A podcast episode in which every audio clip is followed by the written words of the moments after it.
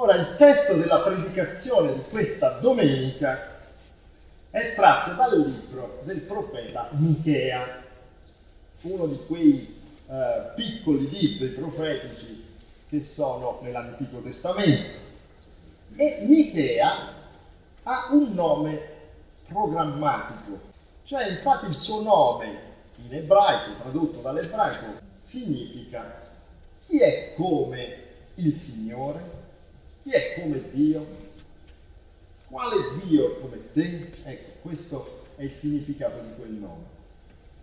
Ora, il nome di Michea è dunque una domanda retorica, vale a dire una domanda che se ne conosce subito la risposta. Nessuno è come il Signore, nessuno è paragonabile a Dio, il nostro Dio.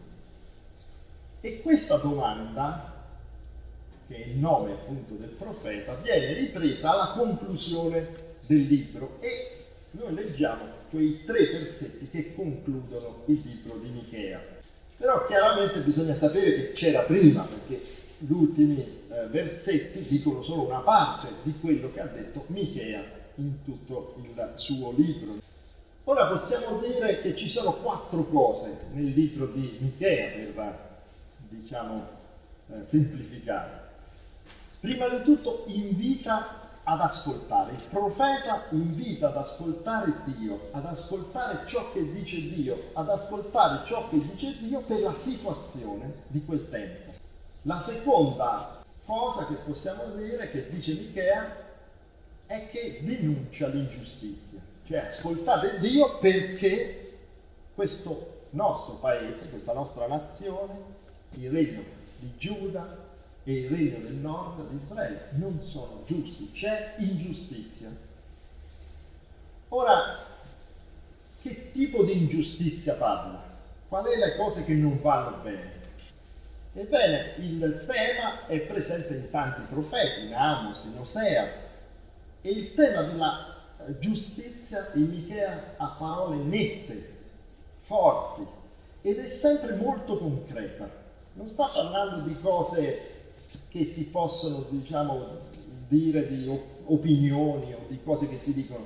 Sta parlando di fatti poveri che sono vessati e resi ancora, ancora più pro- poveri da sfruttatori ai vari livelli della società fino su alla, al re in fondo perché accusa tutti gli strati eh, sociali, soprattutto quelli che hanno più potere, più denaro, accusa i giudici che sono corrotti, che rendono vana dunque la giustizia umana con la loro corruzione e appunto questo riguarda tutti i gradi alti dello Stato.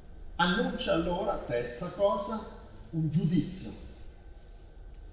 In qualche modo l'annuncio di giudizio che noi ritroviamo in tanti profeti viene ripreso con forza in Michea che dice che tutto questo farà, questa ingiustizia farà crollare l'intera nazione, sarà una distruzione per tutto il popolo. Ma c'è un quarto punto, un quarto argomento che noi troviamo durante tutti i sette capitoli e che troviamo soprattutto qui nella conclusione. Viene annunciata comunque speranza.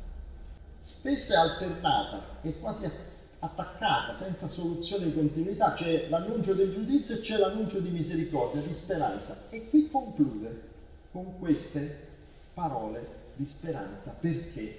Perché Dio è misericordioso. E vi leggo allora il testo di Michea 7 alla fine del capitolo e del libro di Michea. Quale Dio è come te che perdoni l'iniquità e passi sopra la colpa del resto della tua eredità?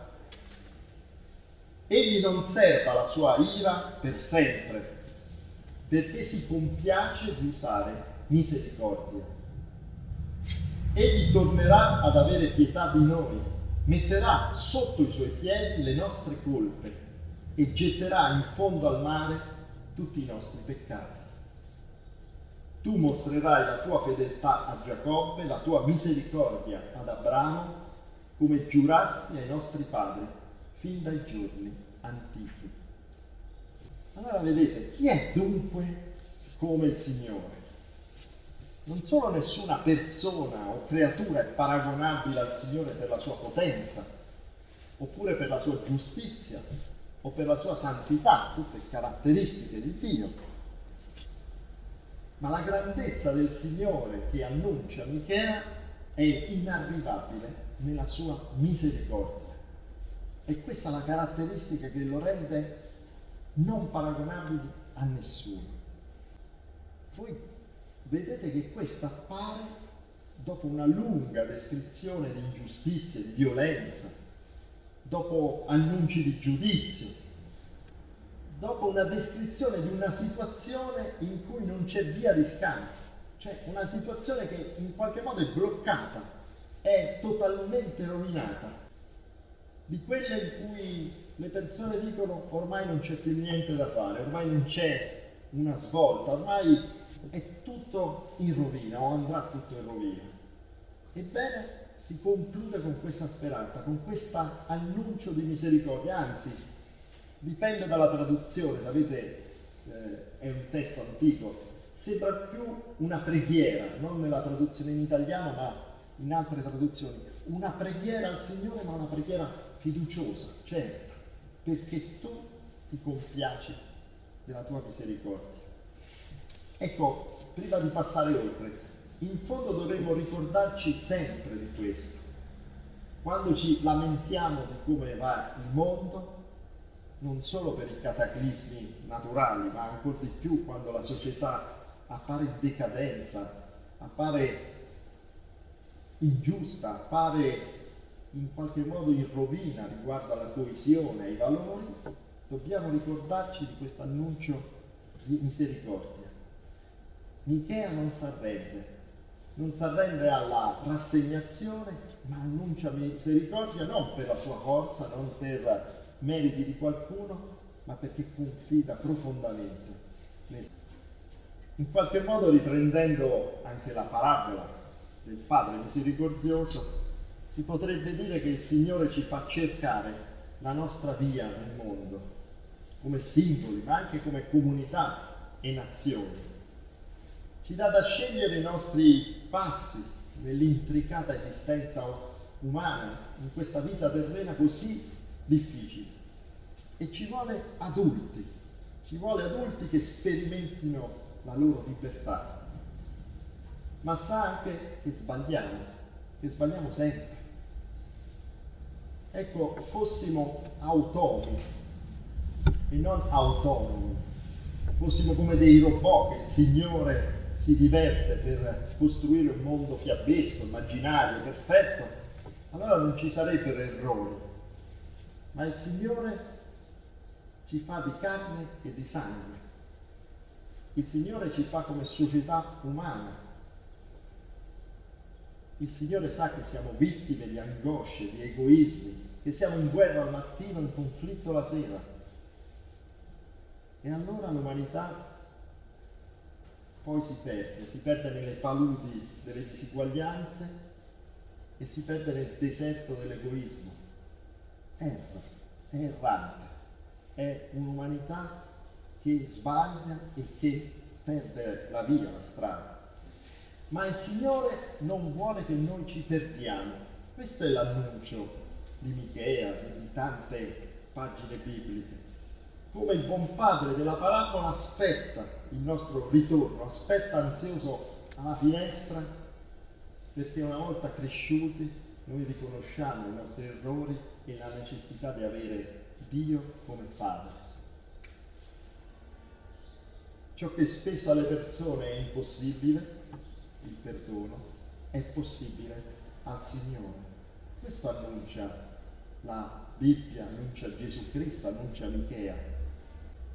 Come si potrebbe perdonare, ad esempio, come una persona umana potrebbe perdonare l'assassino di suo figlio?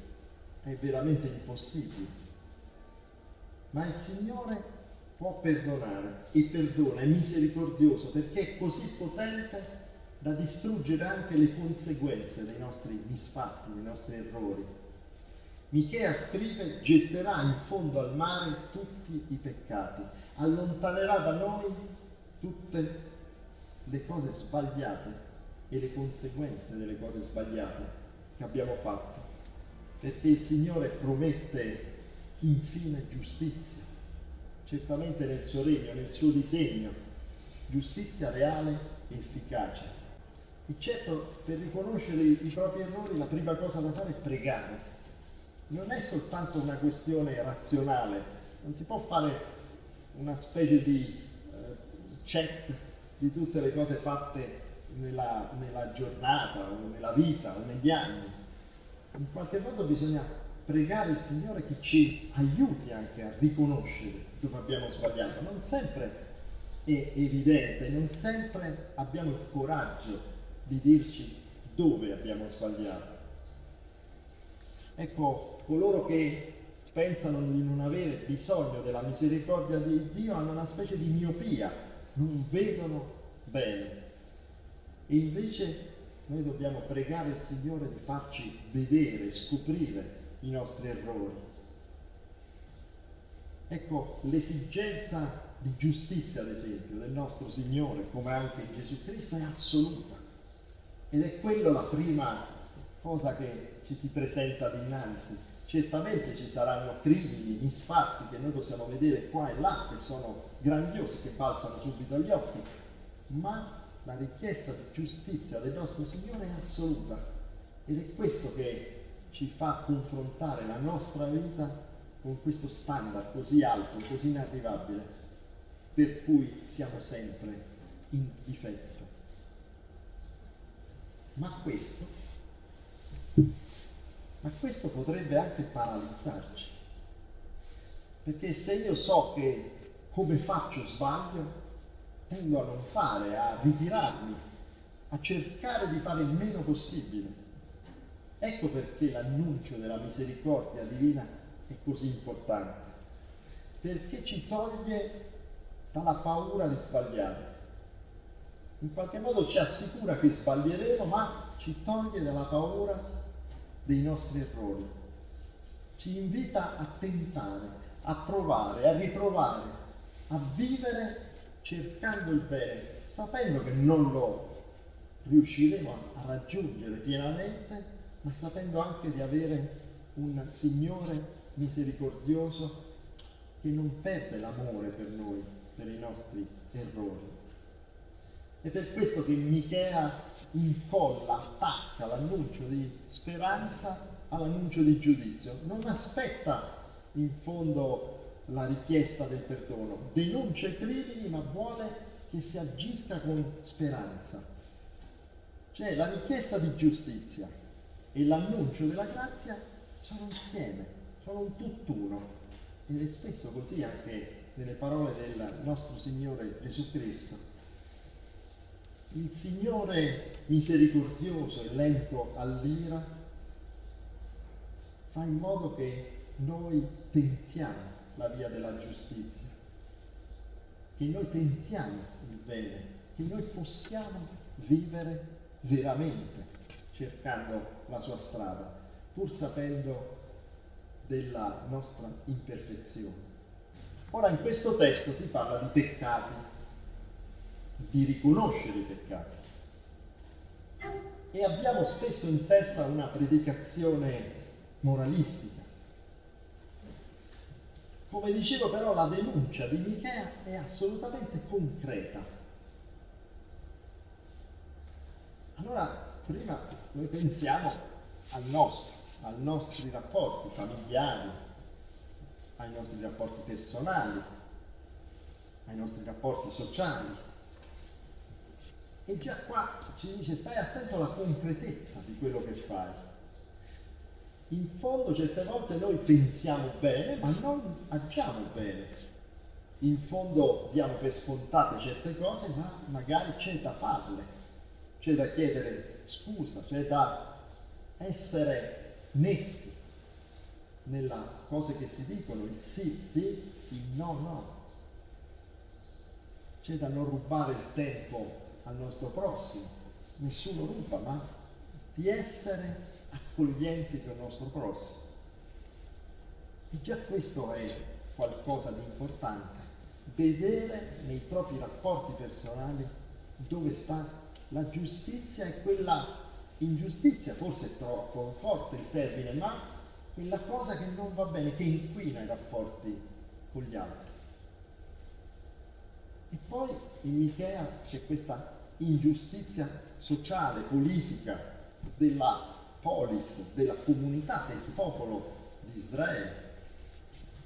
E allora noi siamo confrontati con un pensiero antico, con una situazione completamente diversa dalla nostra. In molte nostre nazioni c'è la democrazia, ad esempio, cosa che non c'era a quel tempo. E tutto è differente, ci sono più controlli, più garanzie, c'è una legge più strutturata. E ciò ci deve confortare, ma, come dire, non ci può saziare. In fondo l'invito è sempre a vedere dove è un'ingiustizia anche piccola, dove è le cose che possono essere migliorate. Allora mi direte, ma come?